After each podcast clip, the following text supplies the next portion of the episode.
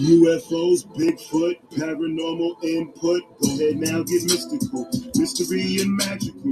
UFOs not typical. Bigfoot not typical. You ask me why I'm skeptical. I say questions are questionable. Is the truth alien to you? Alien to get my message through. Aliens might message you. Aliens is sliding through. The wild signal applied to. Algorithms they find is true. Typical. Skeptic. Show. Typical. Skeptic. Got no time for no petty germs, pandemic, a pandemic turn. Horror still in Amityville, Bayonet in Gettysburg, Mothman, TNT, Factory, Red Eyes, Glow Beat, Dog Man howling in the street. I'm typically skeptic of what I see. Voodoo Hoodoo in New Orleans, Thunderbird, Swamp Thing. Is it real? I was wondering. Typical. Skeptic. Show. Typical. Skeptic. Show. Hey guys, welcome back to another episode of the Typical Skeptic Podcast. I have back a familiar guest. I think this is his fourth time on my show. I have with me um, Dr. Michael Lynch. Uh, he's been a paranormal investigator for the past 27 years, investigating UFOs, ghosts, ancient civilizations, the occult, government conspiracies. Dr. Lynch, over the past 14 years, has had a long radio segment on 97.1 St. Louis called Paranormal Tuesdays with guests to talk about all things paranormal. Added to this joint event, he was with Conspiracy Agents podcast show and Dr. Lynch has been on television. He's been on Discovery Channel, SyFy, Fox Family, ABC Family, Destination America, National Geographic. Um, and he's been on movies. He was on the documentaries Shadow Worlds, The Haunted Boy, Children of the Grave 2, and Soul Catcher. And what I love about Dr. Lynch is like, I think we do this, this is becoming a tradition to have him on every Halloween. Oh, the last time we did a show was last Halloween. So this will kind of be like a Halloween show. There he's showing his ghost thing. And, and, on, Dr. Lynch. How are you? Doing real great. Uh, uh, a couple of years ago, I was I was I was Batman, and this this is not quite the costume I had on, but uh, I I walked around and I go, oh, "I'm your worst nightmare. I'm I'm Batman. You know, I'm not a ghost. I'm Batman. I'm actually far worse than." But um, yeah, I'm doing good. I'm doing very good, and of course, this is the highlight of my season is uh, Halloween, and even though it's not any more spookier than any other day of the week. um, people people look uh, upon this as being a time for the Day of the Dead um, and things like that. So we we look at uh, the cemeteries, the graveyards, and things like that, and we're looking for consciousness. You know, uh, the mystical realm of consciousness uh, that that's around us all the time. Actually, you know? I was going to say this. I, I, this is kind of off the, the the paranormal, but like you know, I was talking to my girlfriend yesterday, and like both of us had like a bunch of things kind of go out, like haywire out of our lives. So I was mm-hmm. thinking like. Not do you think not only is the veil thin around Halloween, but do you think things can get a little bit crazy too for people? Like, oh yeah, something about the moon, or what? What do you think's going on around this time of year? And and it's so subtle that very seldom do we ever even you know put it into our conscious mind. But the earth the earth as a ball rotates. So if this is you know a profile of the earth it will rotate on its axis about five degrees. And when that five degree shift takes place it changes a lot of the excuse me electromagnetic field that is around the planet. It just it just naturally does it as it orbits the sun and every year. So the earth is speeding up. Uh, it is for us the furthest uh, time away from the sun. So we go into that orbital apogee and we shift on our axis about five degrees.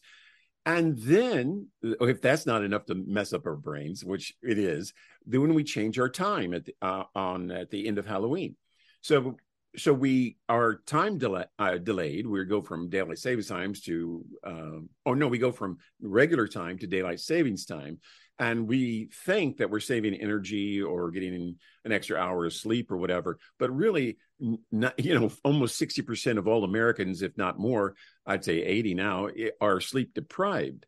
And so we go through this subtle uh, natural earth shift and uh, it messes with our heads and then we go through the pollens and the allergies and then we have less daylight and then the earth will speed up a little bit, which kind of throws us a little bit again out of kilter. Uh, a lot of people get dizzy this time of year because of either sinuses or inner ear uh, complications. Pressure builds up. Um, then the the brain actually, you know, when we're out uh, like when we're on vacation, let's say, and I love to go to the beach. And when I go to the beach, I just look at the uh, uh, the the horizon line of the ocean. I just love to see the horizon line of the ocean and the blue skies and the waves coming in. And we go from this infinite horizon line, you might say, in in summer, which is full of daylight, and we're getting all this um, chemical reactions in our brain because of the sunlight. We're getting in and not only endorphins, we're making uh, serotonin. Serotonin helps balance our sleep schedule. And then we're going to go from all that to a very confined space, which is your own home. And when you look around your home, you have, you know, I used to have a house that had uh, 10 foot ceilings and I felt very, um, very open. And now I have a house that has eight foot ceilings and it's a little more claustrophobic. So the mind is actually way out here during summer. And then all of a sudden it has to condense itself down and then every little thing, every nuance, every bump, every sound, every the heater kicking in, the you know the air conditioner coming off, you know, um, all this uh, affects the mind, and it can develop a systemic idea of paranoia because we're not as we're not we don't have the open space, so we don't psychologically feel we're as free as we normally are. And then when we get into a confined space, we start, if you're not claustrophobic, you start developing a small case of paranoia. So you go, who's that? What's that sound? You know, who are you going to call? It's got to be a Ghostbuster. It's got to be a ghost. and and it's not necessarily any of that. It's just that you're not inside your house uh, 24 7 like you are in the wintertime. So you go to your job, you come home, you know, you you watch the boob tube, you watch TV, and um, that's it. Your your your daily activities and routine activities are technically based on the sun. But once all that changes then you get more lethargic you get more um, apprehensive you don't like the dark as much. And this is just thrown out there. I'm just going to throw this out there for free. Um, all your childhood you have been been taught taught um, via Disney, via Mother Goose, via Brothers Grimm. The big bad wolf is out there. The boogeyman is out there. And when it gets dark, you shouldn't be out there in the woods or out there in the dark because you don't know what's going to happen.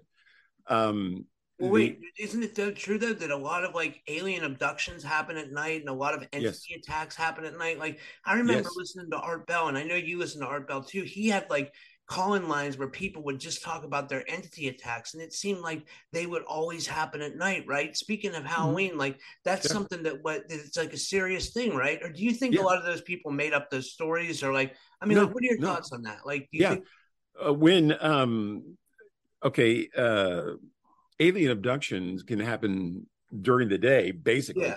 it, it, can happen almost any time but basically it happen does happen at night under the cover of night because man is not uh, a night creature any longer. He is a daytime creature. So if someone's going to disappear or be abducted, it's going to be while they're asleep, while they can be controlled, and then they can be uh, beamed up if necessary or analyzed right there in their own bed.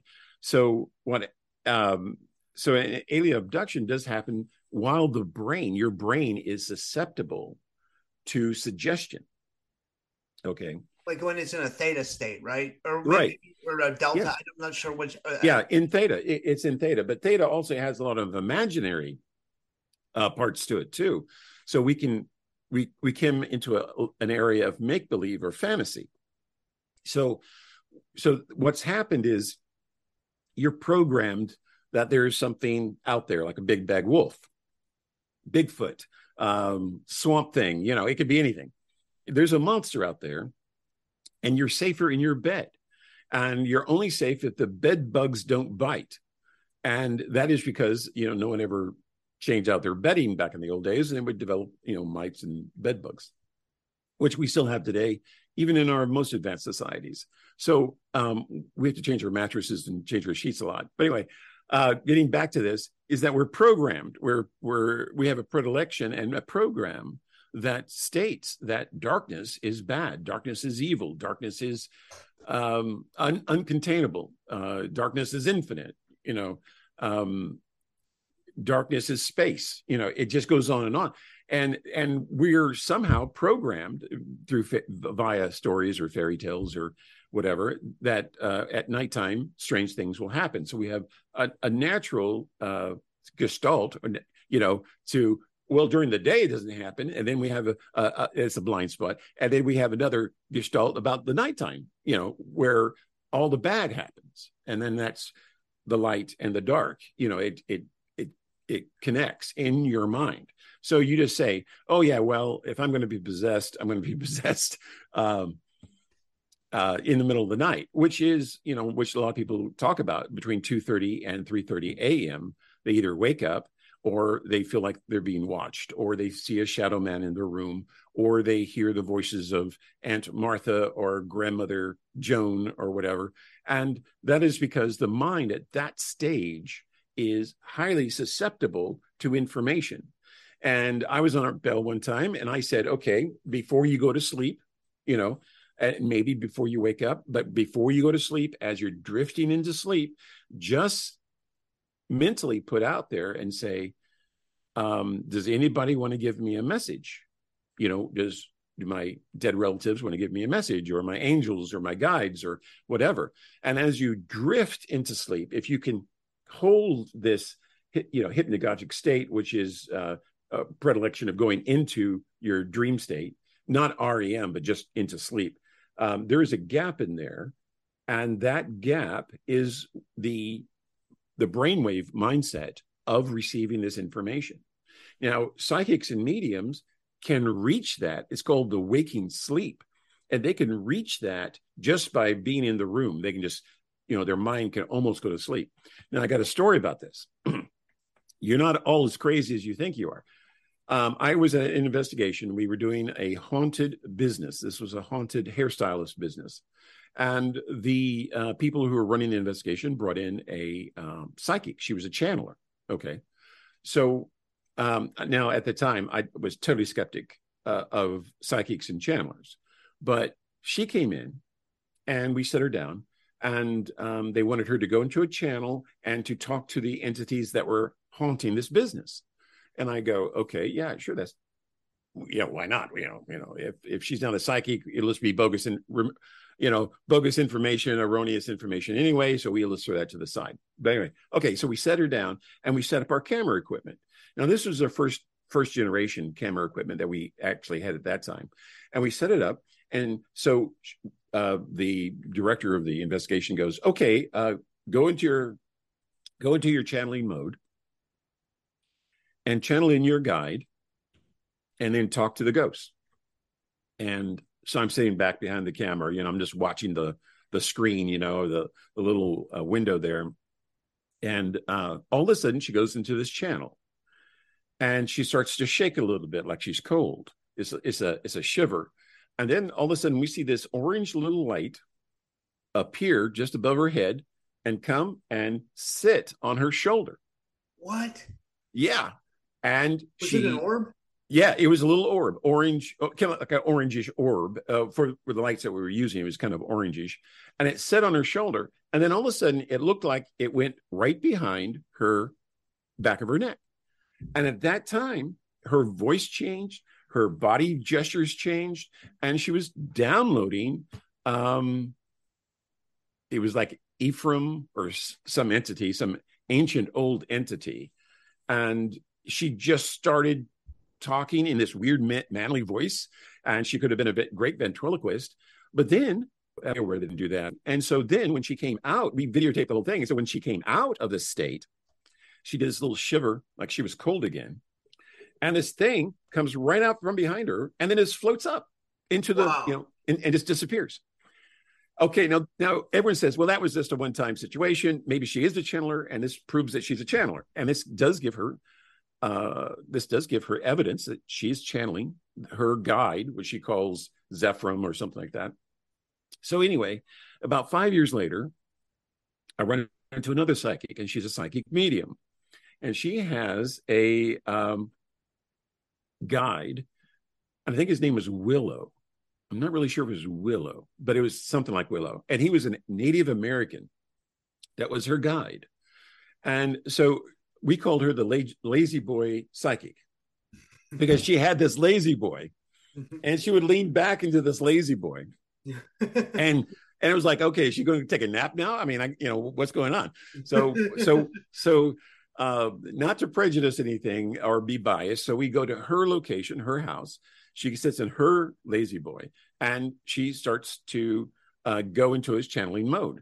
And a psychic channeling mode. And so she's talk she she starts talking and she goes oh uh, my guide's here. And uh, we go okay uh, you know uh, go ahead talk to him and and just you know get get comfortable. And so all of a sudden we saw this large orb.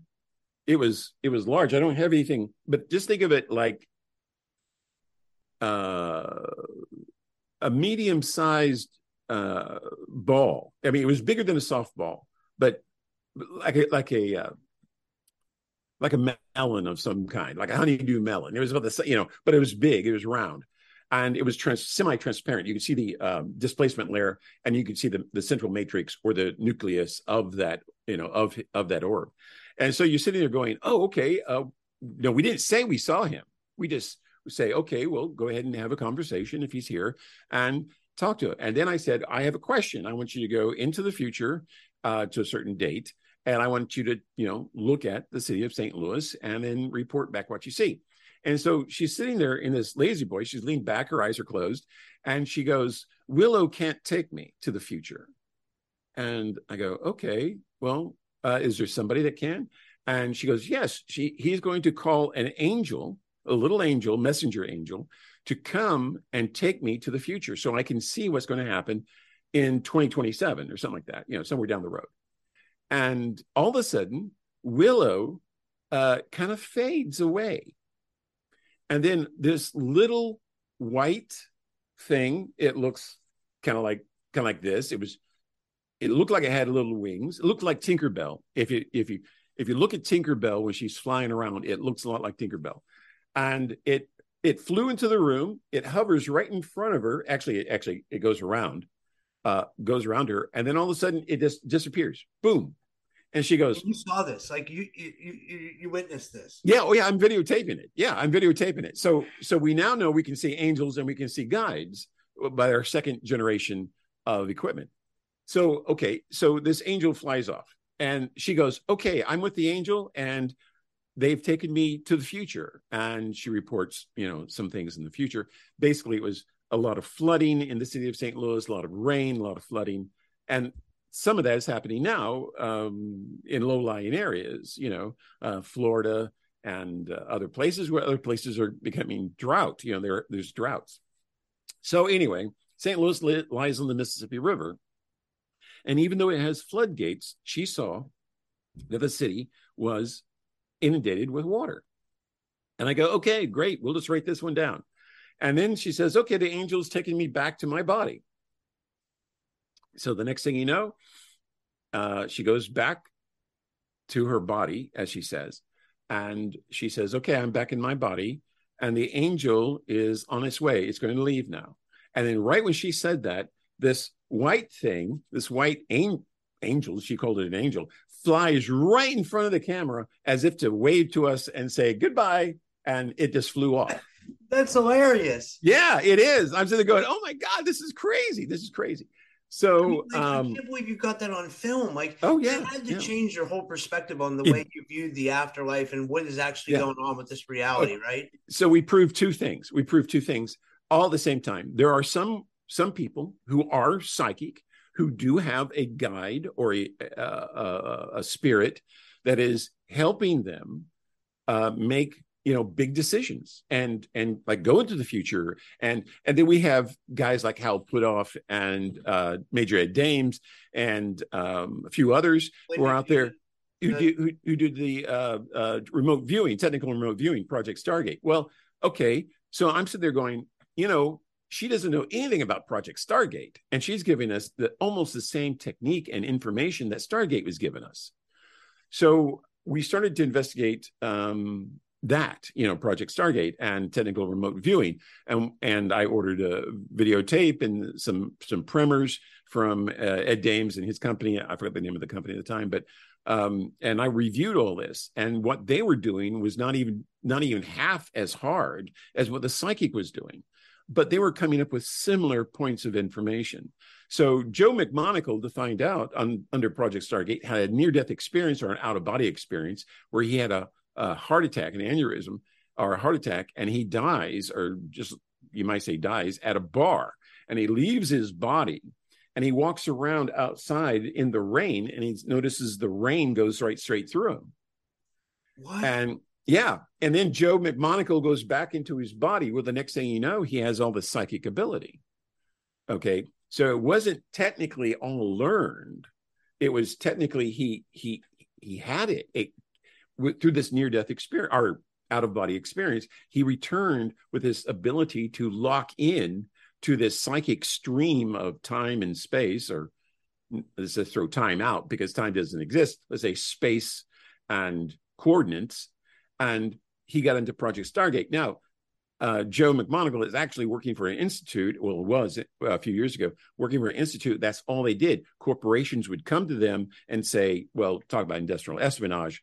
I don't want everyone would go there, but yes, Joe McMoneagle could have been, you know, uh, allegedly um, working as an industrial spy. Um, uh, Major Dames talked about when the Segway first came out, the little motorized Segway on two wheels. They actually technically remote viewed it and remote viewed its mechanics inside of it. And they reported what they found. Okay, well, Joe McMoneagle was instrumental in that. And and there were another one called Harry Price. He was instrumental in that, and he was a retired cop. So Hal Puthoff is thrown in there a couple places. And like, like I said, a lot of these guys have great intentions, but the information they're accessing is very similar to letting the mind fall into this state, this narrow band state, so it can go out wherever the target is and lock onto it. Now, we always had a problem. How did the um, guides know who you are. Well, this rolls around uh, in different ways in the government, but the guides know us by our spirit, by our energy. Okay. And somehow the, enti- the, the guides, the entities, uh, reach an equilibrium point with our consciousness in order for our consciousness then to go with them and be safe and secure with them. So there's an equilibrium of matching frequencies. So it's almost like a borderline like telecommunication, uh, telecommunication um, more than it is maybe a psychic ability. So, but everyone has a different psychic claim. Some people can hear sounds only, like they can hear voices, but they can't see anybody. Other people can see things, but but and they can talk to them. And then sometimes they don't get, you know, no one talks to them back. So there's a lot of different levels of each psychic. Each psychic has an ability. Um, it was just unique that I actually found two psychics that had the exact identical uh, capabilities, and they were both blonde haired, you know, both from Germanic uh, past, you know, they're both Germans, and and they were both about the same age, and they both have the same unique capability. One happened to be a nurse, the other one happened to be a um, advisor, uh, a personal coach, coach advisor. But they were actually having psychic abilities and they were ha- they were being turned up or tuned up as they worked on those abilities so they could just sit there and start talking to en- entities in the room and you don't even know who they're talking to. They say oh yeah there's somebody standing right there and they just start talking to them you know. And so we had to prove all this. You can't just say oh we don't believe in it. No we actually had the equipment to sit there and establish a method of investigating which required if we didn't see uh, an entity in the room or your guide um, or, or record his voice, uh, then we, are, you know, a little mistrusting about this information. So anyway, make a long story short, um, we got the information, the video information and the audio information of one-to-one contact, meaning I can ask a question, we can get an EVP back, uh, and then we started looking at this again as electromagnetic pulse they replied in three or four words and then would be cut off. Then it was another three or four words and be cut off. And a lot of people are doing that today. They're they have ghost boxes and REM pods and a bunch of other stuff. And they get um, beeps because of the electromagnetic field that is in that area. K2 meter will do that. Well, they're designed to look for and only look for electrons. They're not looking for ghosts. They're looking for electrons. So when a high mass electron comes into an area, these REM pods will go off. When the electrons leave, the REM pods die. A K2 meter is same thing, is looking for electrical discharge. So it's the same thing. So what happens is you have all this equipment that's virtually non-visual, it's blind, and it's getting uh, information. So you have to do two things: trust your equipment and believe everything it tells you, or trust your equipment sometimes and throw out the data that you don't understand. And both those things are wrong. You always have to trust your equipment with what it can do, not what you think it can do. So if you want to prove the afterlife, maybe a K2 meter may not be the direct way to go. Uh, a REM pod may not be the best way to go, but they can detect something in the room. Now, before this stuff was even created or imagined, um, I was using motion detectors. Now, you set up a motion detector, and what it's going to do is read motion. Okay, so there has to be uh, there has to be something in front of the camera that distorts the the the room because that would cause motion. So, okay, if motion is there, not only is it electrical field because we can monitor that, but there is something dense enough or energetic enough to distort um, the the motion detector. So the motion detector is here, the entity is here. If the entity crosses in front of the motion detector, we should get a response. Well, okay. During one of our many famous investigations, I set up these motion detectors. Went down to Home Depot, got uh, two motion detectors, and they were like for your garage. You know, when you pull your car up, the lights would come on. And so we hooked those up for an AC. Uh, so we plug them into the wall. Well, we went on this one investigation. I had two uh, motion detectors plugged into different outlets in the into the wall, so they weren't cycling off of each other or anything like that. I put one up high, uh, one about you know chest level, and I'm almost six feet, so is about three or four feet off the ground. The other one I put on the ground, and I aimed them in, in different directions. Leonardo da Vinci says you can catch anything if you just do this at a 35 or 45 degree angle. And so we set this up. Well, the story is, as ghost stories go, uh, the ghost is in the closet, mom, and I don't want to go, you know, and open the closet door because the ghost is in there. Now that's how this whole thing got started. Well, um, lo and behold, we go up to the boy's room, and uh, he's telling us about this ghost that lives in the closet named Elizabeth, and uh, she talks to him at night, and he'll wake up, and there'll be nobody there, but she he can hear them when when uh, he's asleep or just about going to sleep. So Anyway, so we say, okay, fine. So we set our motion detectors, went up high, went on, on the floor, and we cross them so they're not, you know, we're not crossing the beams, but we are crossing them to get a fuller range, a wider range of the room. And that's the thing about motion detectors, they do take up a wide range. So you want to kind of manipulate it to the distance uh, that you're actually trying to work with. So anyway, so so I said, "Where's the ghost?" Well, she he goes, Elizabeth is in the closet. Well, the closet door is closed. And he goes, Oh, yeah. He goes, I can open it. And then I go, Okay, you know, uh, just crack it just a little bit. Because if it's a little ghost, well, then we can determine that. Or if it's a big ghost. And he goes, Oh, no, she's a big ghost. Anyway, he goes over and opens the, the uh, closet door about about four inches. It's four to six inches, you know, opens the door four to six inches. And I said, okay, that's good enough. You know, we don't want her to just to run out or whatever. And he goes, oh no, if she wants to open the door, she'll continue to open the door and then she'll walk out. And I said, okay, great. So anyway, so the boy leaves and I'm there with my partner, Jim. And Jim and I are standing behind the motion detectors. Now, the motion detectors have little lights in them, just regular uh, household lights, so we know which one is activating. So we're sitting there, and all of a sudden, the camera that is up high is aimed toward the closet.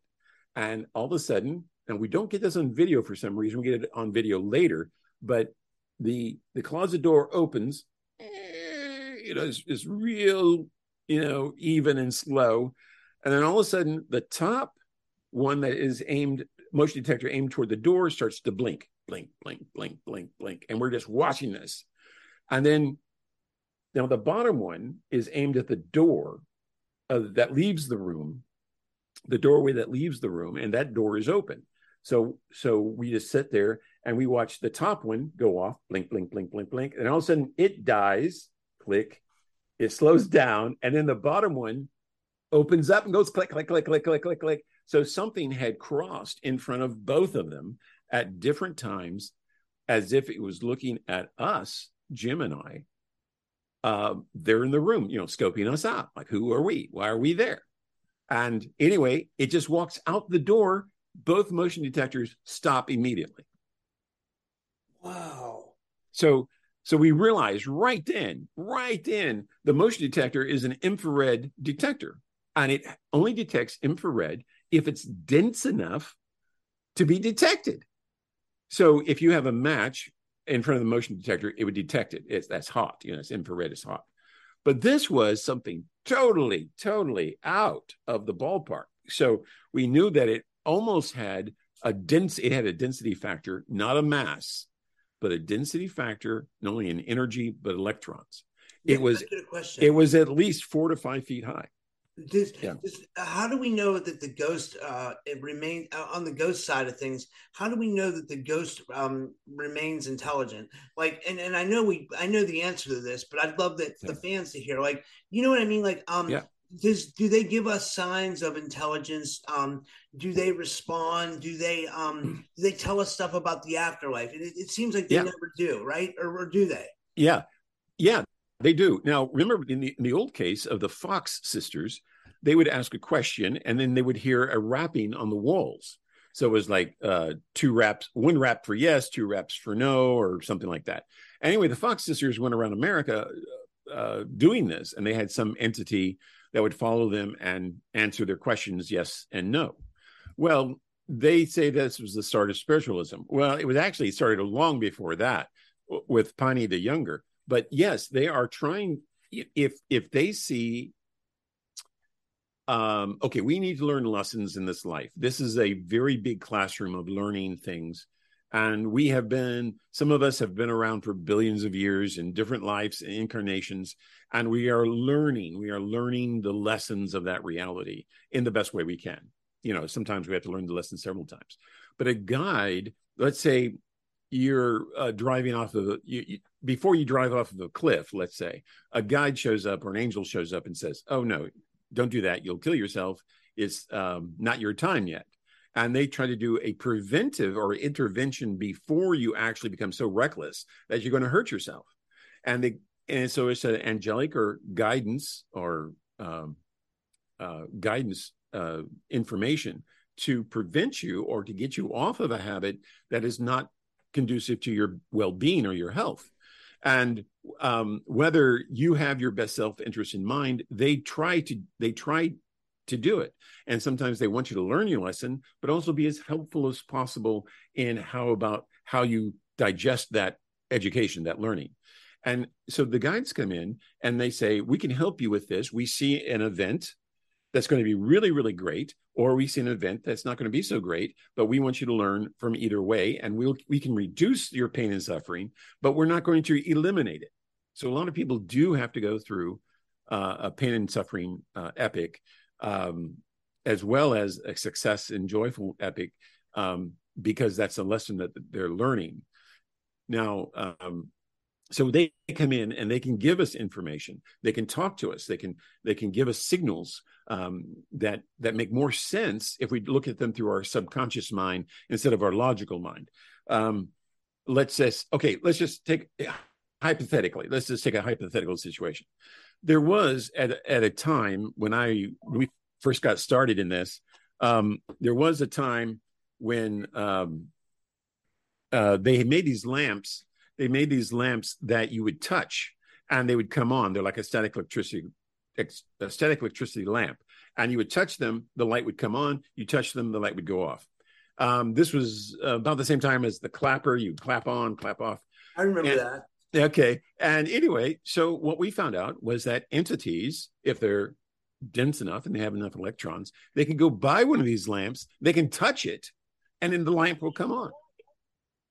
And and so uh That's amazing. um so anyway so so we uh we found out that um the entities are are dragging enough electrons with them or have enough spiritual energy to be dense enough to be able to touch a lamp and then be able to make that lamp come on and then they can also make it go off now this is the forerunner to this REM pod that everyone's talking about and they're so up up about it well you can go out and buy these uh, touch that's called touchless lamps and do almost the same experiment just with a, a basic lamp so anyway so uh, more than hypothetical, we can set this up. And if the entity wants to communicate, they can just touch that lamp. And then you know that they're in the room. Okay. Because they have to physically touch it. So that gives us levels of proximity. Okay. So they're nearby. Many psychics that I have worked with have no proximate location. They could be talking to a psychic in the room, or they could be talking to a psychic, uh, an entity way out into space or in the afterlife or wherever. And you don't have a level of proximity. Well, with these devices, the motion detector, the lamp, my video equipment, they had to be in the room or we couldn't detect them. So this led to a whole different side of the coin. Then we started getting into areas to where uh, is this a good thing? Is this a bad thing? And we had to make those decisions pretty much on the fly because no one had ever done that before. So we just said, okay, we'll we'll do we'll work with it. We'll work with it. So we had this one psychic.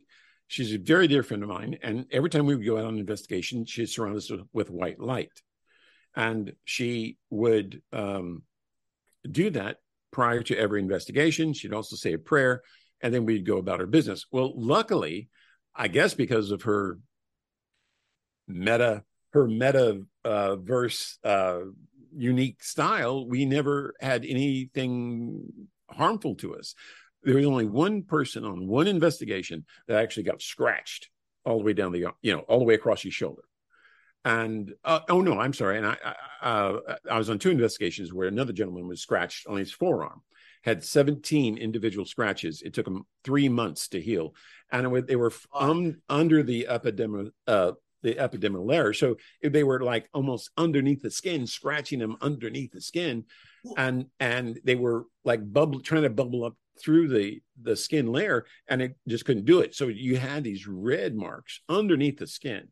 And the how only way that even happen though, Doctor Lynch, like how, how, do they get to the? How does the entity manipulate the the skin? Like, is it is it because it's energy and we're made yes. of energy and it can manipulate mass or matter? That's correct. It it is it is energy, pure energy, and that energy can be focused like a laser. We we have a, a regular light bulb, and we have lasers.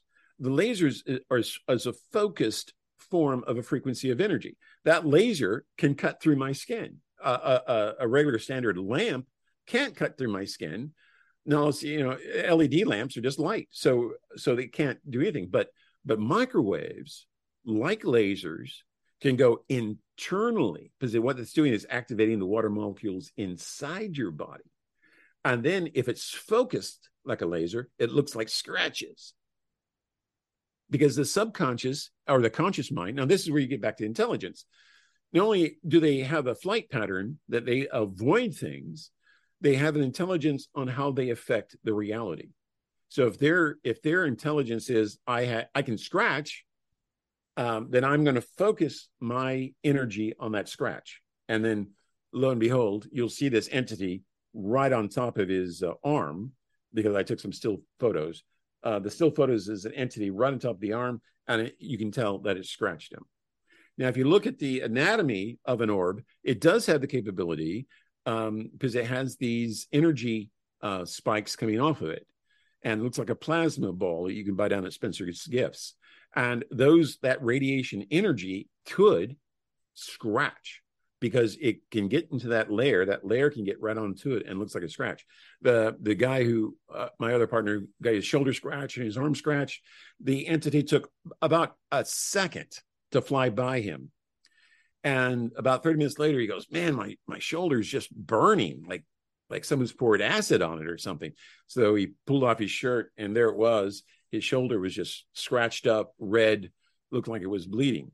So uh, it wasn't bleeding; it was just underneath the epidermis layer. So what happens is that there is an energy um, and we now know what this energy is, but we we didn't at the time. There is an energy that was focusing itself to leave this mark, to touch that lamp, to stay in front of our cameras.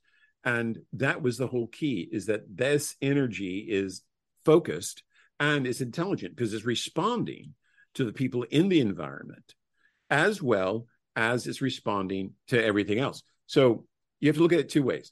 Okay, either you're territorial and you're defending yourself because it's your territory, or you're you're um, you're aggressive, meaning you're gone beyond the, the, the territory, and you know you're predatory. You become predatory, and then you're preying on people who have uh, certain, you might say, inclinations or disabilities, and they become susceptible to um, to this. Now, there, like I said, we're getting back to Gestalt. If I do not believe in ghosts, if I do not believe, there's a there's actually a switch in my brain, and if I don't believe in ghosts, then ghosts are not real. You know, I can find another natural circumstance for that. But that's because I'm looking at it through this lens of this reality, and that is a conscious decision. It's not a fact in reality. It's a conscious decision. I don't believe in ghosts. But if you build equipment or buy equipment that does register energy, then what you're dealing with is consciousness that is in energy form that can be focused or be general, a general energy. And okay, here and here it gets more interesting. Okay, we look at a fish in an aquarium or a fish in the ocean, and the fish is just flying around, I mean, just floating around. And it's like, oh yeah, you know, I'm happy. I'm here in the water. I'm breathing, and and I can do whatever I can do. And that fish has no clue about the medium of water that he's really in. He knows he's in it, but he doesn't really understand it. I mean, it gives him oxygen and it gives him buoyancy so he can float around and look for food and stay alive. Okay, when we look at entities and we see a large mass of entities, they are floating around. They're floating around the room. Uh, if you just see one or a thousand, they are just there. They're floating around and I said, How can that be? How can this energy be like this when we know there are certain laws that prevent that from happening? Well, as we research, we find out that the laws that pertain to them is in a tachyon energy level, not quantum, but tachyon. And tachyon can travel into the past as well as it can into the future. So this is the psychic railroad that people are jumping into when they do psychic mediums or technical remote viewing. They get on the tachyon train, and the tachyon train can take them wherever they want to go as long as they have a target. So if I want to see what Robert's doing, then I jump onto the tachyon train and I will go into your past or into your future how do we access this tachyon stream? Like, because you know it's weird. Like, I had a subscriber send me a tachyon necklace. It was a basically yeah. like a crystal. It was cut like yeah. in the shape of like a um, yeah, like a like a Star of David, but uh, but it was a crystal. Like you know, right, and, right. Uh, they said yeah. it was a tachyon particle charge necklace, but like I I I kind of didn't understand it. I was like I was trying to understand it, but I was like it was it was it was I, I didn't understand. I'm I'm not real hip to it. So, okay. So the Greeks named tachyon as being, well, we use it as tachometer, a very fast moving energy. Actually, emanates from beyond our universe, from the afterlife directly into our universe.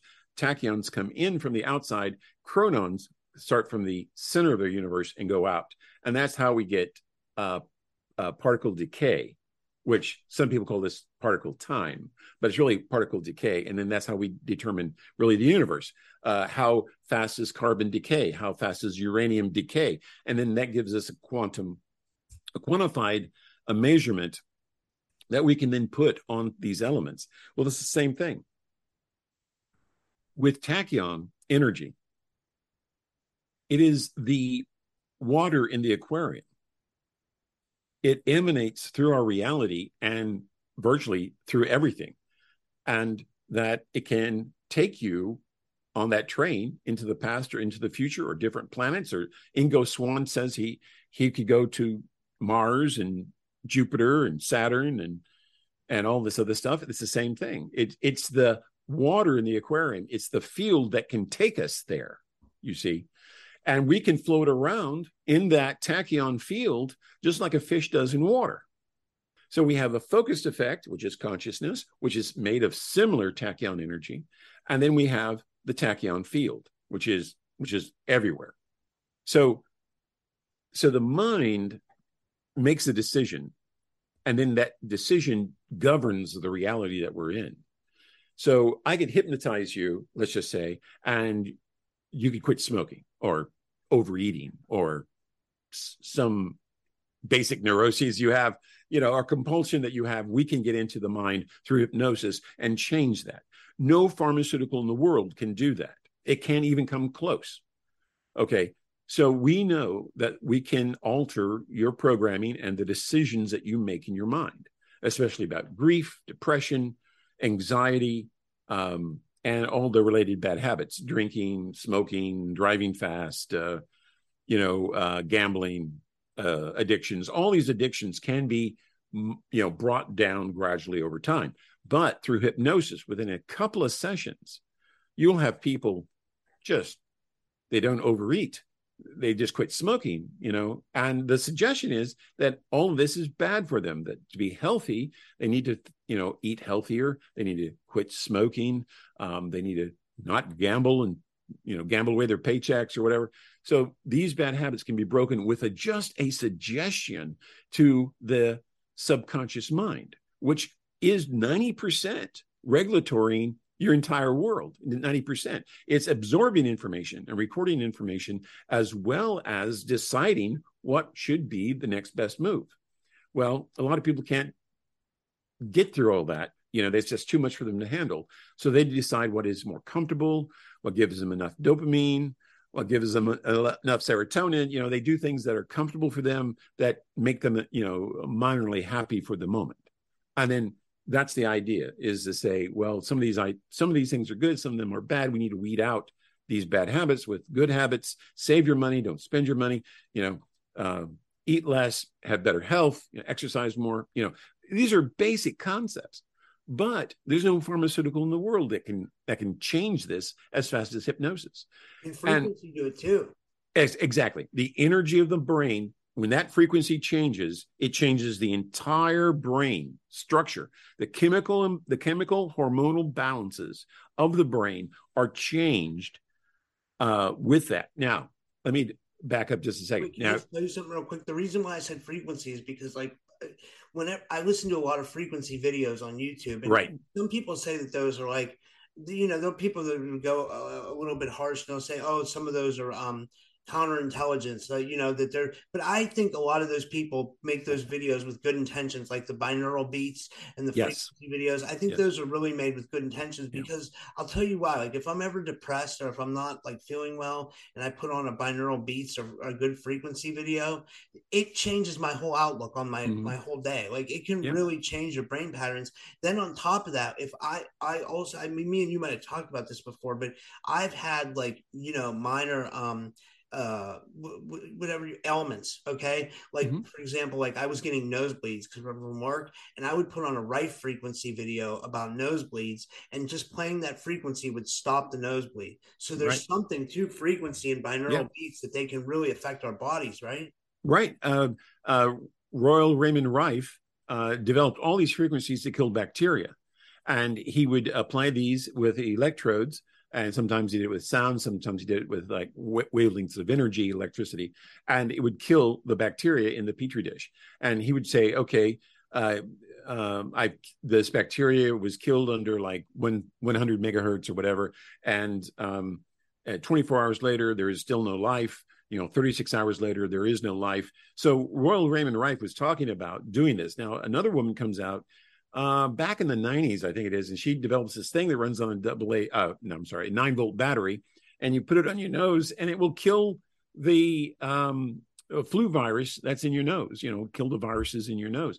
So she was actually adapting that, where you would wear it for like 30 minutes, and you would be over your um, your cold. Um, so there were there were a lot of people out there with this idea, and it stemmed from an older uh, technology that the Egyptians had, and then it extended even older than that to what Atlanteans had. Now, I want to go through uh, kind of things you've heard all your life. Okay, the magic wand, the crystal ball, the um, focused uh, focused crystals or ambient crystals. Um, all these things that have been passed down to us came from one source, and that was um, Atlanteans and or Pleiadians.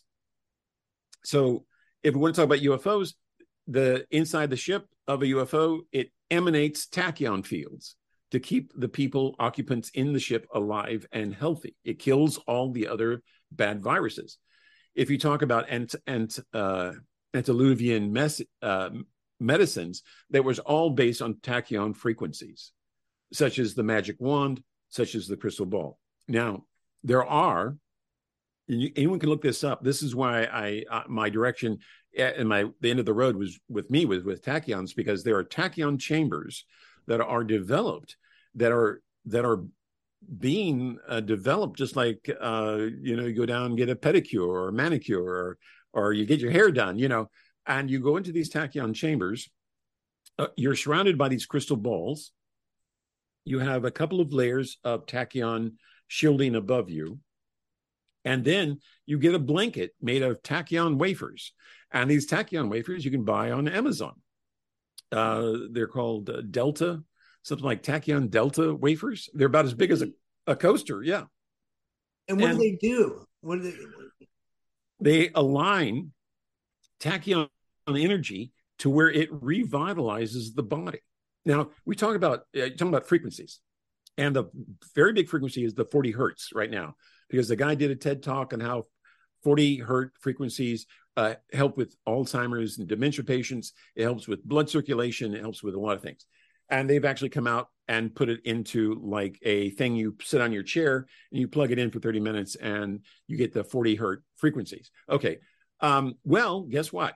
If you're in a tachyon chamber and you're laying back on your easy boy or La-Z-Boy, um, these for 30 minutes or an hour, you get irradiated with tachyons.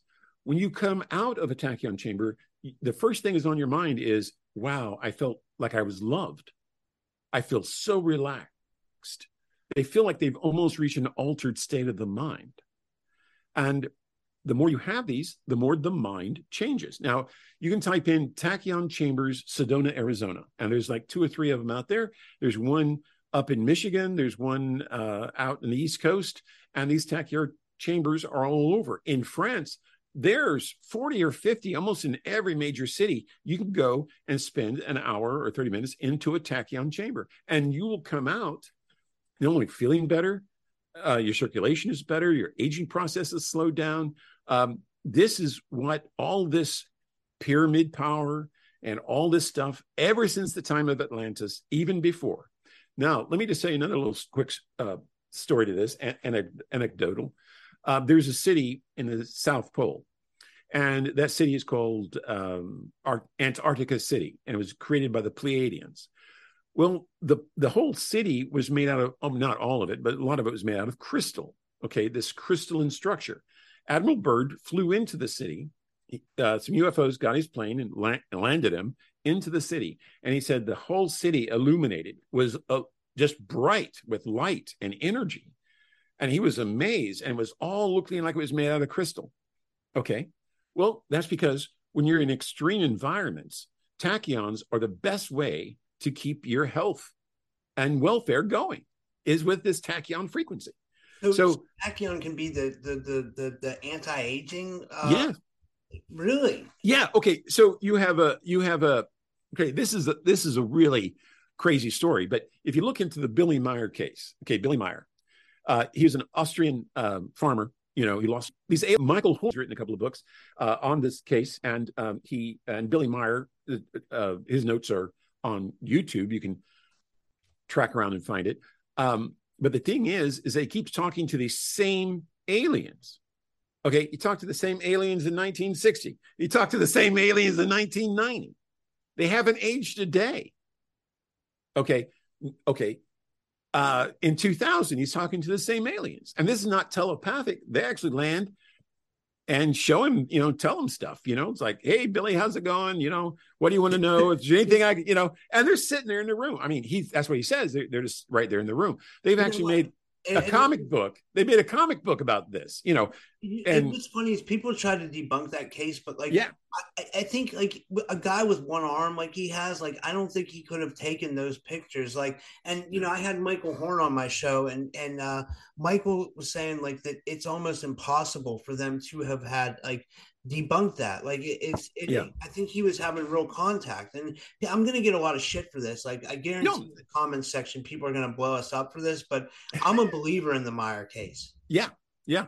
Um, all the evidence leads to now. I'm not saying some of it was not fabricated. You know that that's just here and there. That's just we're all uh, looking at this through uh, Adobe Photoshop or Photoshop editor. You know, I'm saying so we can all say, you know, this is what the program is telling us. Okay, that's fine. The information is the key because we we don't we can't validate it until it actually happens. So when he starts talking about future events, it's totally unvalidated. Okay, but if it happens and when it happens, we sit back and go, "Oh my God, uh, this actually happened." You know what I'm saying?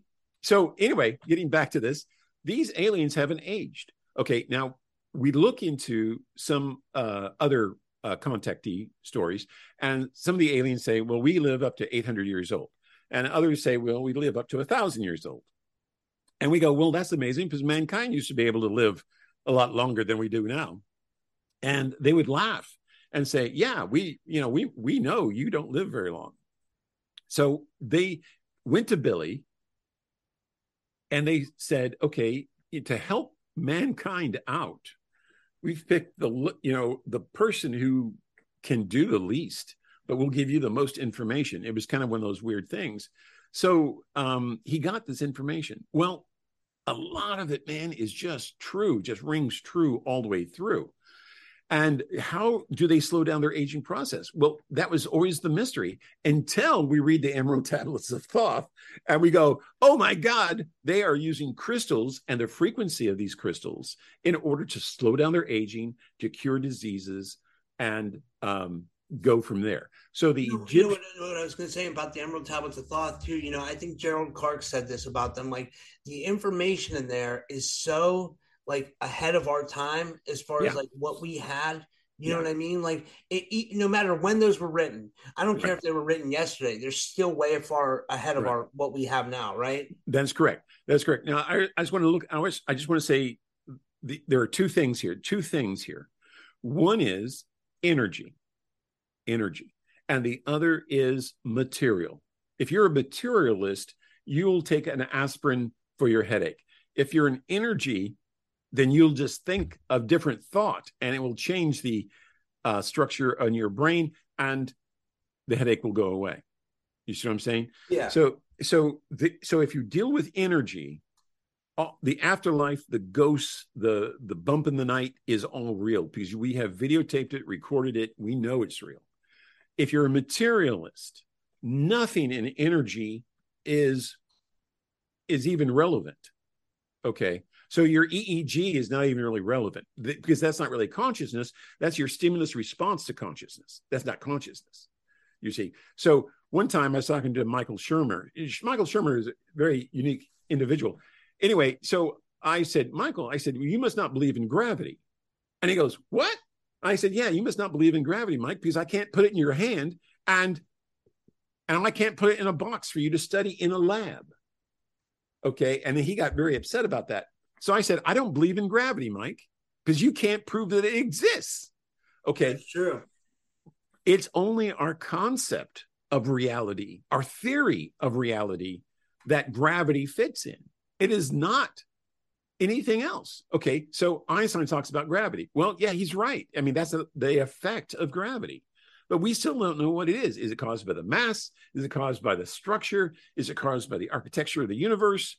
You know, um, we're still very far behind on gravity. And this is the other thing about qu- uh, quantum physics. And I know, I know, you know, crazy Dr. Lynch here has just been crazy about everything. But anyway, let me just say this.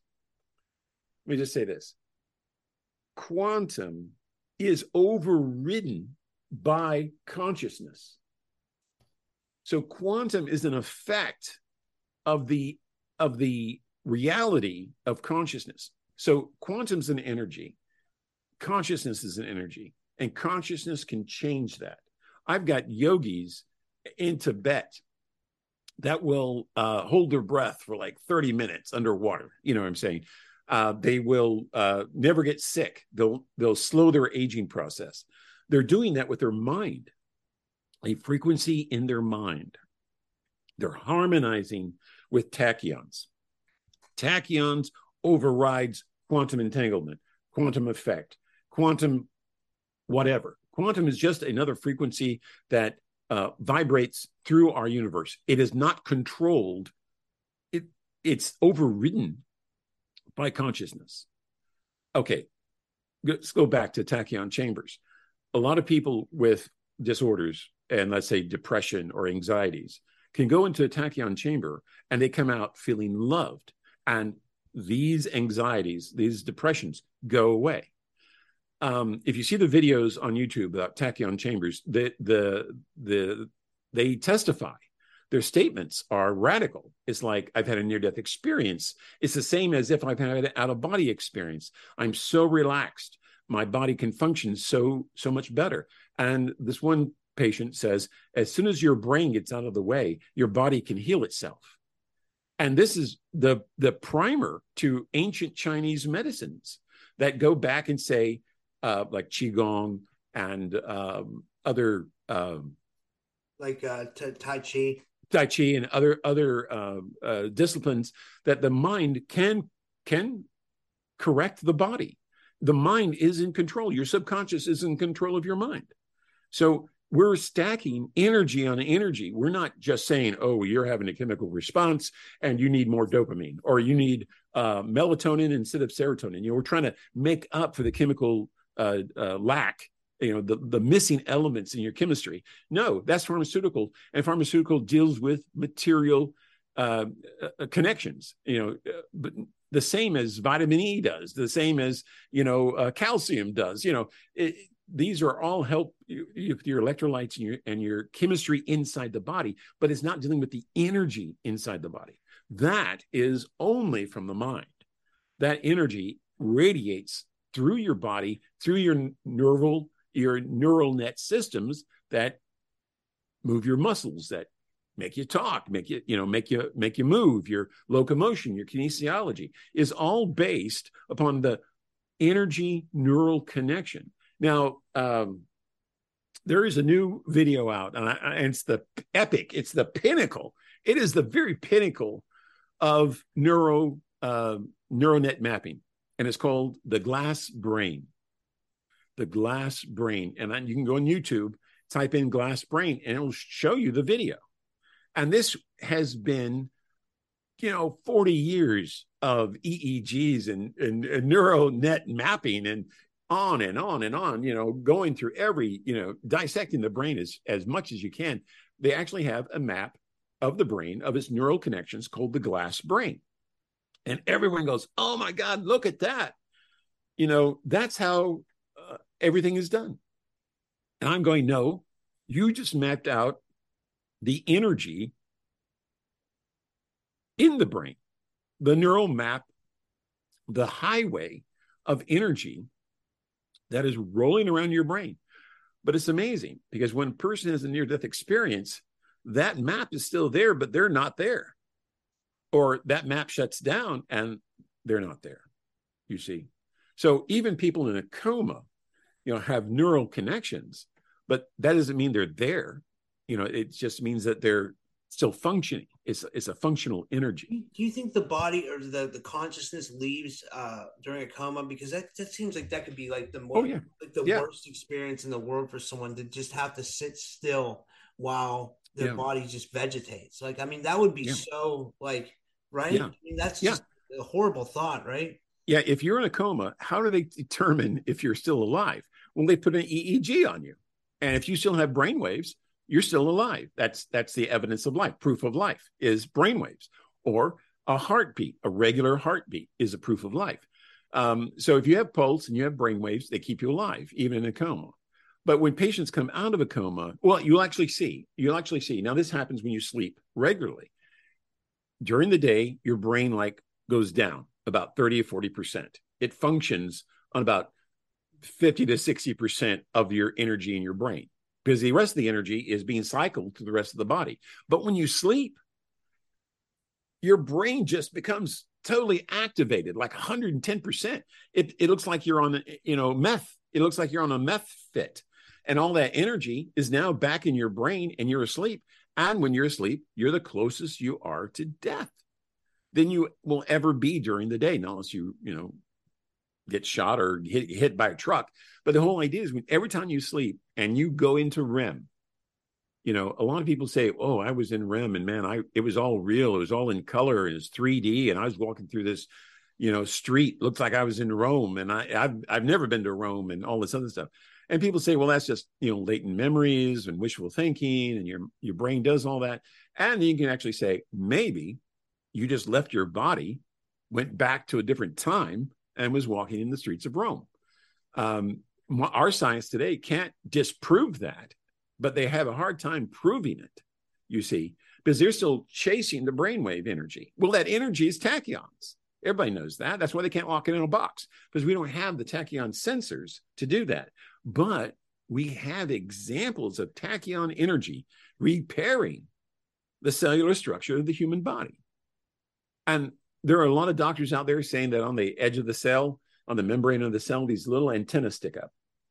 And these little antennas are looking for signals. And this they sometimes do it cell to cell you know and they try to get information so they can change the epigenetics in the dna the dna is changing the epigenetics change all the time which rebuilds the cell to its new environment but they're receiving signals and it could be chemical it could be neurological it could be microwave cellular radiation you know cell phone radiation um, it, it's all these signals, and then the cell individually decides how it wants to survive.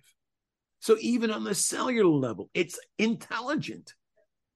You know, and no one can say, "Oh, well, that's just you know that's all bogus." You you know, I don't believe in that. Well, look at the anatomy of a cell.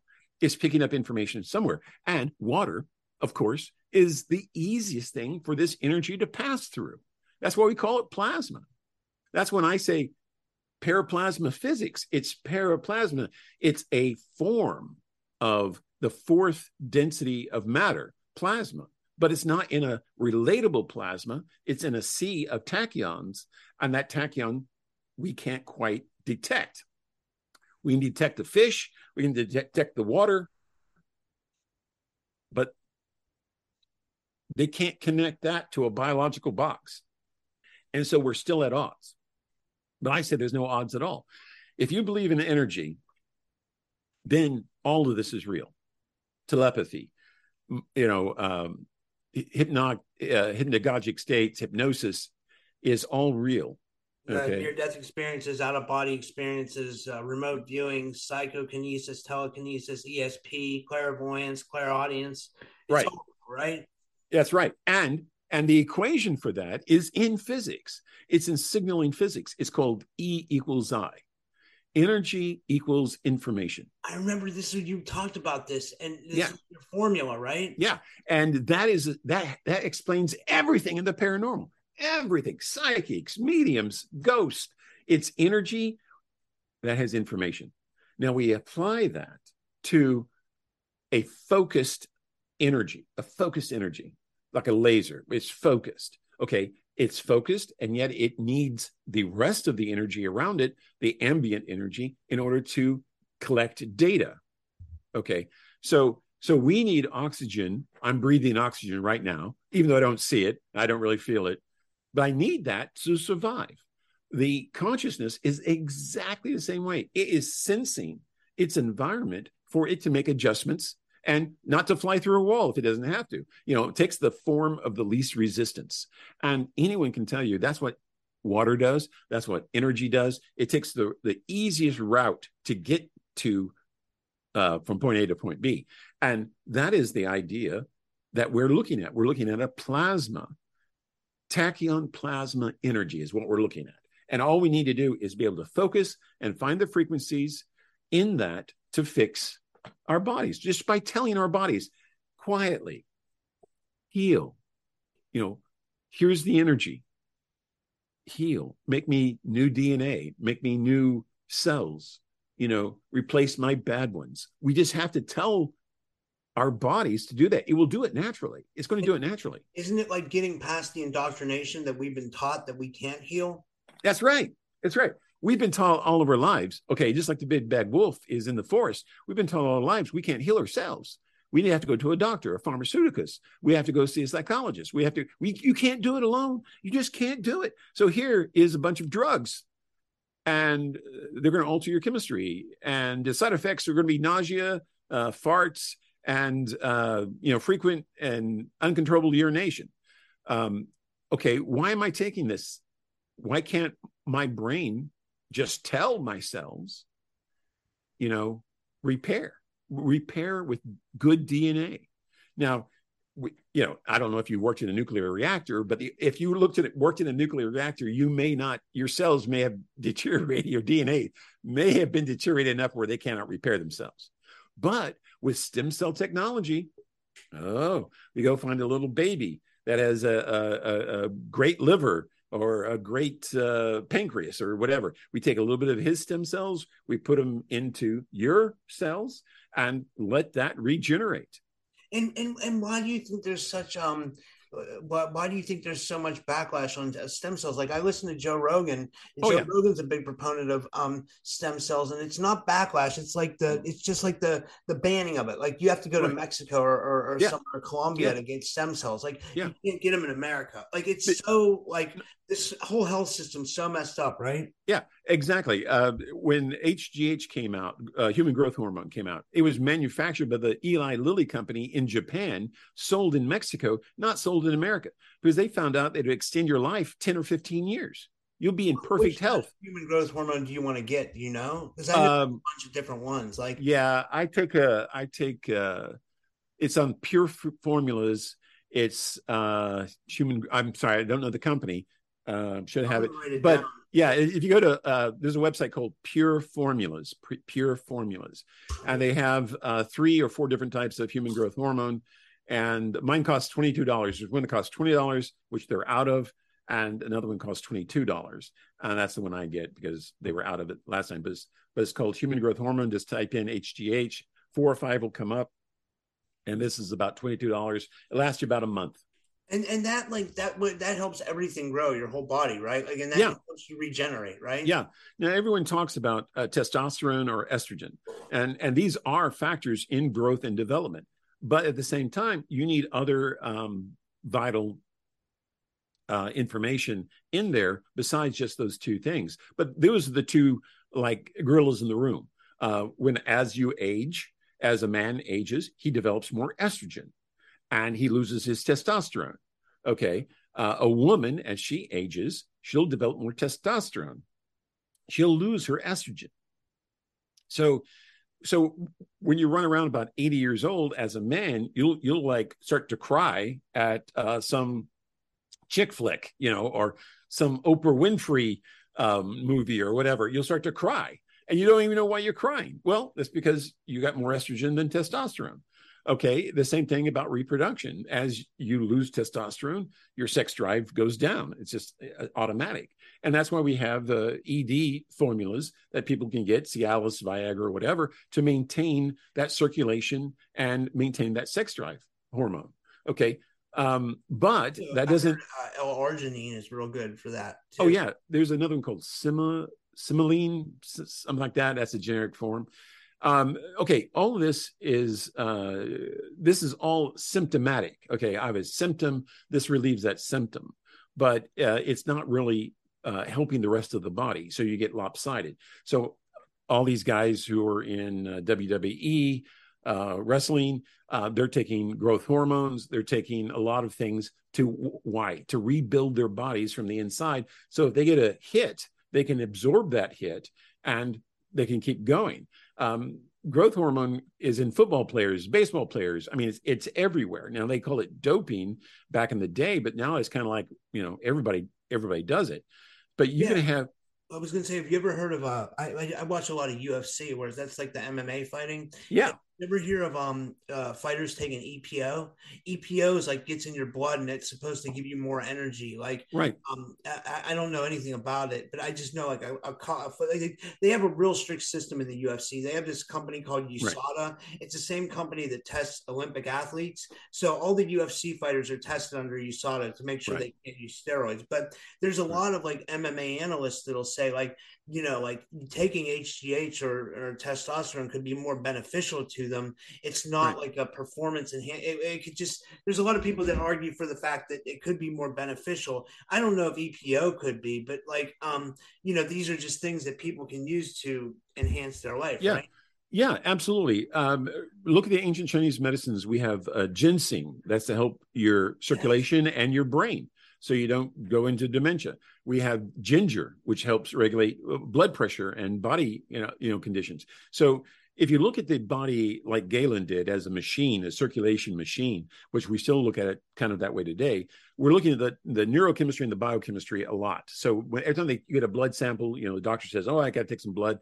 They look at that chemistry and they go, "Okay, you're missing this. You're missing. You're low in iron, or you're low in in certain things." And they say, "Okay, we can supply you with a pill for that."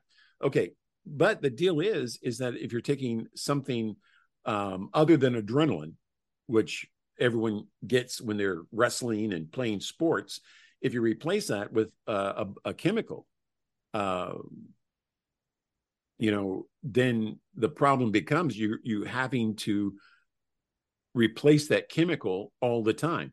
Uh, yeah, there, you know what? I, am sorry, I mean, I get excited. I, someone told me that they were on testosterone, right? said that by taking the testosterone, that d- decreases your your natural testosterone, so your body right. will stop producing testosterone. Right. But now you're on the synthetic testosterone. Right. But some people have to do that, especially guys. Yeah. Like if they want yeah. to continue having like a regular sexual life and and and be healthy, right? Right, a- absolutely. Now look at your your sports athletes. You know, if you hit 40, you're an old man. Um, because that's when the body naturally starts to run out of all this energy, testosterone, adrenaline, um, you know, dopamines and endorphins that that that are active when you're in battle or when you're in sports because you're become a competitive scenario. So all these things kick in for your survival. Yeah, I was when I was 38 and I was working out a lot. I was, I mean, I worked out a lot of times throughout my life, but mm-hmm. I got into like an insane kick when I was 37 or 38, and I was in like perfect shape, right? Well, mm-hmm. now that I, it's weird, I turned 42, and it seems like oh yeah, like things just just started to decrease like i yeah. don't have as much energy i can't mm-hmm. work out as much like mm-hmm. it's just harder it's just everything's hard my work day when I, I, work a physical job it takes the it kicks the shit out of me right you know what i mean right. it's just like it's so hard to explain like I, I don't think people realize until they mm-hmm. reach the age that like right. you just reach a certain age and things just stop working right yeah, I was watching uh, TikTok the other day, and on TikTok they have these uh, called reversals. They show this elderly person, and then they go reverse, and it's actually a famous movie star. And it was like Brigitte Bardot, you know, today, and she looks like some truck driver. Uh, she's lost almost all of her femininity, and you go back just ten years or fifteen years, and she's a sexually, you know, pr- you know, active woman. Well, wait. Let me ask you this: When men can use HGH, what can women use? Same thing. Same. They can use the same thing. Now the thing is, the earlier you use it, and the longer you use it, the better it's going to be. Now, I've got a lot of people out there saying, oh, if you use it too long, HGH, you'll get diabetic or you'll get this or get that. No, if you take the proper balanced HGH, um, you will uh, it will have no effect. It just gives you a better health all the way around. Okay, there's a little thing. Every time you go down to the doctor, they put this little thing on your finger, and this little finger uh, thing says how much oxygen is in your blood and your heartbeat. It just measures two things, and so that's monitoring your heart and your oxygen co- content. If your oxygen is lower than 95, you've got a you've got a problem. You just got a problem. If your oxygen is 95 and above, you're doing great. You're doing great. So so this is that's just one simple test on on how fast you can lose your lung capacity. I mean, look at uh, all the athletes that are out there. They're pushing 40. So Serena Williams just retired. And what she's 41, okay? Um her body is just, you know, dying. It's just dying. And uh, her estrogen count is going to go down. Her her testosterone count is going to go up. Um, you know, and then that's why you have these uh, women who are elderly and they're just confrontational. You know, oh, I mean this, and this is what I mean, and you know that because their testosterone is just pulsing through their body and they can't control it.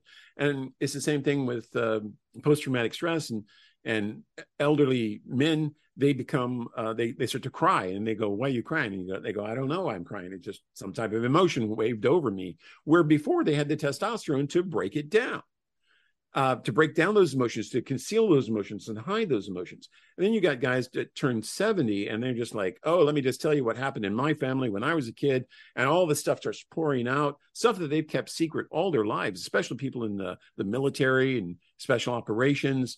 They get to a certain age and it's like, oh man, I, you know, I may have a couple of years left. I'm just worn out and I'm going to, uh, you know tell you the secrets of life you know the secrets of the world or whatever and and then that's that's what happens uh, uh the human body um starts to do that now I have um, one more question for you before we mm-hmm. finish yeah. up. I, I just sorry. have to ask you this. Like, so would you recommend, like, uh, for someone like me who's 42, would you recommend obviously the HGH over like testosterone? Oh yeah, absolutely, absolutely. Because testosterone is it Not unless you're working out. If you have a vigorous energy uh, depletion. Like if you're lifting weights on a daily basis or running on a daily basis. Job and I run on my right. Yeah. Um, I, you know, I I ran uh, when I was younger because uh, for stress relief, just just relieve my yeah, stress. You get that runner's high. Yeah, I get that, yeah, that runner's high. Yeah, and so you know, I was up to like four miles, four and a half miles every other day. That's what I do. That's so cool. Yeah, yeah, and and it really, you know, I really felt good. I didn't get sick in the wintertime. I haven't had a flu shot in years you know and um, so your health your health is a a decision making process just like it just like everything else. Just like the car you drive the, the clothes you wear um, it's it's a decision. It you make that decision. I'm going to be as healthy as i can be. I'm going to live the best life i can. Okay well what does that mean? That means get in your doctor's get a second opinion from your doctor. Definitely and and and search do your own research. Take some more vitamin c so you don't catch a cold. Take some more zinc so you don't have nasal drip like i do because I, I, I this time of year i get allergies. And um but but you know instead of them giving you uh, zyrtec or claritin or something that is chemically synthetic like you said synthetically designed and it's going to burn up into your system you can take these other things, which are just natural minerals that we should be taking all the time anyway, and they will help refortify your body. Now, um, if you're if you've been a sports athlete, let me just put a disclaimer here. If you're a sports athlete and you've hurt your knees, you've hurt your ankle, your elbows, tennis elbow, you know, uh, shoulder, rotary cuff, HGH will help repair that faster than any. There's the pain medication the pain medication is to con- confront the pain. It is not to repair the body. It's not going to heal anything. It just cuts the senses so that you don't feel that pain. Okay, I understand that. But you can take products like more calcium, more vitamins, uh, multivitamin that will help your body repair that pain. And this is what, like in Qigong and Tai Chi, that is the whole idea is getting that electricity through your body. Keep that that uh, chi, that's that that energy of your your spirit and your consciousness working with your body in order to repair itself. I got one more question for you. I just want I have to ask you about this. Yeah, what about sure. like um, stuff like peptides, monatomic mm-hmm. gold, C60? Yeah any of these good? I mean, I know some peptides yeah. are good. Like the, I, I, I experimented with one peptide called Semax, which is supposed to be good for like Alzheimer's disease. It's right. it helps build maybe more neural pathways in your brain. And I've right. also experimented with C60. Like, but I never saw like a, a like a much of a notice from that. I don't know if that just has maybe long term effects where it blocks you from radiation or or what. Yeah, um, there's a lot of things like iodine, certain types of iodine that you can take to help your thyroid so you don't get the effects of thyroid disease and radiation disease. Um, uh, uh, amino acids and peptides are to break down the food in your system to get the most advantage out of it. So if you're taking like sugar or something like that and you're having a hard time breaking it down, you take a probiotic, you take a, a peptide, and this gets into your stomach and it starts to break down. Your stomach acids start to break it all down. And these little lipids come out. They're like bulldozers and they push all this uh, food mass around and try to get it into the bloodstream to where it is it takes the nutrition and tries to do the best it can. Now, if it comes across something that it does not understand, then the body will sit there and say, "Well, I don't understand that. We need to either you know digest it out, or we'll store it as fat." And so, a lot of times, people like drink a lot of beer, and they get this beer belly, this beer gut. Well, this is where your fat cells are, and this is where your body is unable to digest it, whether it be yeast or um, some type of element inside the beer. Now we know that a lot of beers now are made of water. It's the sp- secret ingredient is water, which is not a secret ingredient, but it's just better just to drink water and forget the beer. You know, get the beer taste, but uh, forget the beer. But the idea is that the body makes decisions without you being involved. So it says, "Oh, I don't know what to do with this. Here's a clump of plastic. You know, uh, we're going to store this in your gut." And so there's a lot of things that we eat that are not really healthy for us, and our body stores them. Now, if it doesn't get the water it needs, or it get, doesn't get the probiotic that it needs, the enzymes, it starts to store this stuff. And so when people that go, okay, well, I need to lose some weight, they don't start drinking water, which they should. They just go start working out. And what, what happens? They get dehydrated, they start getting sick uh, because all this stuff that's stored is now needs to be used as energy. So the carbohydrates whether it be you know uh, yeast or uh, plastic or whatever else you, have been drinking, uh, alcohol or whatever, it needs to be now broken down into energy, and the whole the whole thing goes from there. Um, the body, if it cannot use it but needs it, will start burning up other things. So it reaches in for the muscles next. It takes all the fat out of the muscles, and then it needs more oxygen. It takes all the oxygen from the calcium in the bones. So then you get, uh, you know, fragile bone disease, you know, uh, scoliosis in your back and things like that. That's why when elderly people fall, they break their hip. Well, their hip and the skull are some of the toughest places in the body. And they shouldn't be breaking like that. But they decalcify because the body needs oxygen. So as your body needs something, you need to put something in there that's digestible and healthy so that your body can revive, repair itself. So you don't get weak bones. You don't do and, and simple stress exercises um, can can solve a lot of this. You know if, what? I, I'm running out of time, but I'd like oh, to do another show if we can about um yeah. I'd yeah. like to just have you on again to talk about supplements in general and like health and supplements because mm-hmm. I love this stuff. I oh yeah. This. It's so much interesting. It's so interesting about how we can elongate our lives and live better lives. Oh yeah.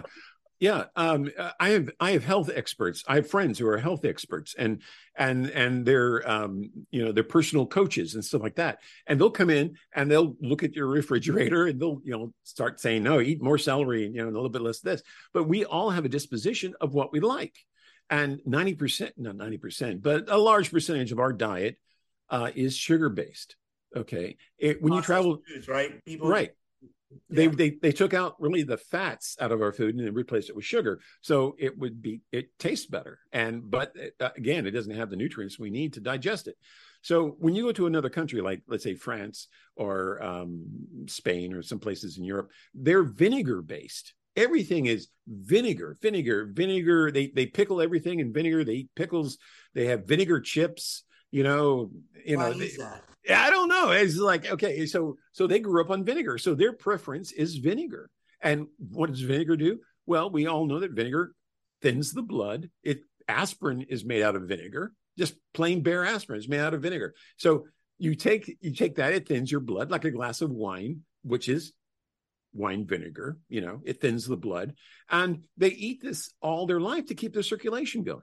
So it's amazing. So, so, in Europe, you, you get the idea of like saying, you know, they're gastronomical, you know, the it, you know, they're mindful of what you eat, how it how it tastes, and oh, they get really crazy about it. You know, Julia Child made a whole fortune off of French cuisine in England. You know, she, she went to France to learn, and then she went to England to do her show. But anyway, oh, real quick, real quick, what do you think yeah. of uh, intermittent fasting too? Yes, Yes. Um, the caveman diet is good. It's like the keto diet and intermittent fasting. If you can, if you can, and I know it's hard to skip a meal, um, maybe not, maybe dinner, if not lunch, but, but have a, have a, have a nice breakfast, um, have a good lunch, you know, and a lot of people get logy after lunch. You, you can decrease that and then have a moderate dinner is the best way because your body doesn't get this bulk uh, uh, system. And w- what happens when you eat in bulk? All the blood leaves your brain, runs to your stomach, and says, "We got to digest this turkey, or we got to digest this pumpkin pie, or whatever." So it's taking virtual, virtually the blood out of your brain, out of your muscles, and trying to digest something. And that's why a probiotic comes in. It helps in that digestion to break that food down and get it to the right parts of the body so that it will renutritionalize uh, those areas. Um, there's a lot of nutrition that that we need, and you can tell the longevity. The better the nutrition, the, the, the longer people live. And it's also the trimming of that that diet so we don't eat as much sweets we don't eat as much tobacco we don't you know consume as much of something else um, and so just that alone, just that trimming um, extends your life a great deal. Now we have a, a problem. I'll, I'll, finish up with this. We do have a problem now. This is global. This is in every major city. Um, that the air pollution quality now has gotten so bad that uh, it takes about six years off your life. Just oh walk, just walking down the street, just walking down the street, you, it'll take six years off your life. I don't care if you're in New Delhi or or Hong Kong or San Francisco or Los Angeles. Um, the air quality now per billion is astronomical.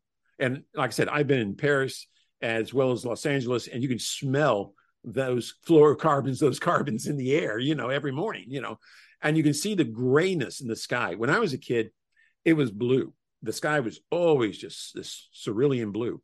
But now everybody has asthma. And back in my day, asthma was pretty rare. I mean, very rare. Uh, now today, everybody has asthma. Every today, people are short breathed and they have anxieties. They panic. They have these panic attacks because their lungs are not filling up with air for them to relax, get the air into their system. So it's either okay. It's either fight or flight. So if you don't have the lung capacity to, to run, you're not going to have the lung capacity to fight because your endurance level is so low. It's all based on lung capacity. But this pollution that we're just breathing in, it's everything. It's carbon, it's nickel, it's uh, acids, it's uh, you know, just name it. It's just horrible. And this fight that would C60 be good to fight that? Oh yeah, uh, uh, coenzyme 10, Co- CoQ10, CoQ10 can can fight some of that. But what I'm saying is that these are nanoparticles. So they're going through your lung sacs almost directly into your bloodstream. And, oh and that's what we're fighting against. Oh, they found in major in major cities like San Francisco and Los Angeles, dogs suffering from dementia. And these dogs are, you know, their their nose is 10 times more sensitive. And they found out that they're inhaling iron and it gets into their brain and it's called magnetite. But this type of iron is not broken down by the body, it's foreign. And you can see it, looks like little BBs in their brain, and it's creating dementia. Now, we don't have as much, you know, uh, nasal capacity or or smell uh, smell capacity as a dog. They have a hundred thousand. We probably have a thousand. So we're delayed, but if it's getting through our lungs and up our nose into our brain, we don't have a chance. When the air is not free, nothing, everything, uh, all animals, dogs, cats, wildebeest, uh, antelope, deer, buffalo, go down the chain, is all breathing the same air. And Jack Kennedy said back in the 60s to stop nuclear testing in the air, or on on on land above land uh, he goes we all breathe the same air. We all love our children. We need to leave a planet that they can survive in. And even the russians agreed to that. And so we do underground nuclear testing even up oh probably the about four or five years ago when we just kind of stopped.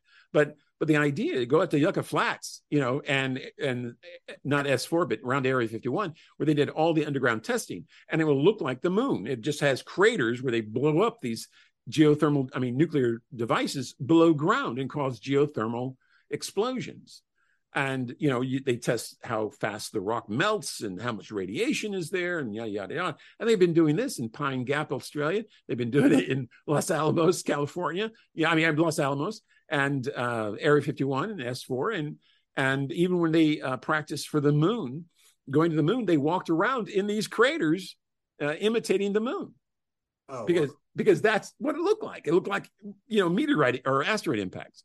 So um, so anyway, we have, like Fukushima, radioactive debris in our oceans and in our air, and we still have uh, DDT that's left over. Now we have all the other devices like oil and fluorocarbons and petrochemicals and um, carbon and just carbon alone um, to, to do uh, that is now in our air. So if you just scrub climate change, just scrub, scrub climate change, the parts per billion right now of air pollution is taking six to seven years off your life. Whether you're a avid runner or a bicyclist or whatever, if you cannot get that stuff out of your body, um, we're all doomed. We're just all doomed. So oh, that's why uh, that's why looking at ghosts is so valuable to our welfare because that's what the set of energy we're going to be in. Um, if we can't solve our own pollution problems. Just throwing it out there. I, I, I am gonna have to have you back on again. My, sure. my girlfriend's texting me. I gotta go. We have to go do yeah. something for Halloween. So she's like, yeah. I'm, I, I keep texting. I'm like, I'm, I'm gonna end this soon. Yeah, I'm sorry. I'm so, sorry. This was a wealth of information. This yeah. was amazing, Doctor Lynch. Thank you so much. I love no, my show. Like I, and I'm so thankful to you. Like this was. You don't understand how great of information this was. This was so. This was amazing. So, so if you want a 30 minute condensed version of this, I'm sorry it's the end, but you can go to the Lynch Factor on YouTube, and I have some of these topics I have mentioned. Okay. So we're we're getting close to ghosts and what they're made out of and how they work because it's our own consciousness. It's the consciousness of our reality, in our reality, but it's all energy. And that's what we have to we have to get away from the material just a second and get into energy and get away from quantum and get into tachyons. And once we make these developmental steps, you will see a whole vast change in our reality. And I want to thank you, Robert, for inviting me. And anytime you and, you and, you need somebody, just give me a call. People want to reach out to you if they have questions. Can they reach out to you on Facebook? Yeah, uh, Facebook, absolutely. Uh, I'm on Facebook and I'm on YouTube. And uh, just type in Michael Lynch, uh, and I, I, have the paranormal uh, news banner behind me on my Facebook and uh, you don't have, really have to be friends with me. Uh, you can just you know send me a message or type on my page or whatever, and that'll be fine. And then we can friends up later. I'm getting too many friends. Facebook is thinking I'm a conspiratorial.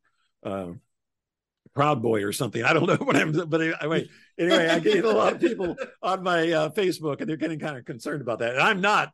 I'm not. A, I mean, I'm I'm conspiratorial. I I think there's a lot of conspiracies out there to that undermine our welfare and well-being you know uh, and uh, there was a joke uh, i was i was watching a a, a a, joke. I mean i was watching a a vlog. I was watching a vlog and uh, and the uh, the the whole idea about government is we're here to protect the people no no matter if they know it or not, or whether they even care. You know, that's what governments or governance should be, is where they protect the people that they govern. You know, whether they know it or agree to it, they're being protected by our government. And, and a lot of times that's not the case. A lot of times government cows down to the FDA, the EPA, and pharmaceutical companies and the oil companies. And um, uh, what was really funny was uh, over the past, over COVID during COVID, when everyone was locked in the home, uh, all these companies, Fortune 500, make tremendous profits. I was like, we didn't produce anything. No one, no one went anywhere. We didn't go. We didn't do anything. Our GDP was like the lowest it's been since before the World War II, you know, 1930s.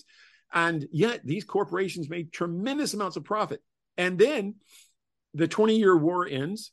Uh, we get a new president, and all of a sudden, uh, you know, we lost our government contracts and we're no longer, you know, insider trading. So now we have inflation and it's all your fault. And it's like, we're the victims here. You know, we didn't go out and make a profit during COVID for two years. We lost money, you know, and um, everyone's like laughing at that. And it's like, no, that's not, that's a, that's not a conspiracy. That's a fact. These guys had a plan they can make money whether we did anything or not, whether we consumed anything or not, whether we went anywhere or not. They had a plan to stay save themselves, and it didn't really include us. So I agree. Well, yeah. we're gonna have to do this again. Yeah. I, I want to have you on again to talk health sure. and, and, more stuff. And thank you, yeah. Dr. Lynch, so much. No, thank you, Robert. I, I just anytime, anytime you need me. All right. Uh, happy Halloween. Have a great Halloween. Be safe. All right. Thank you.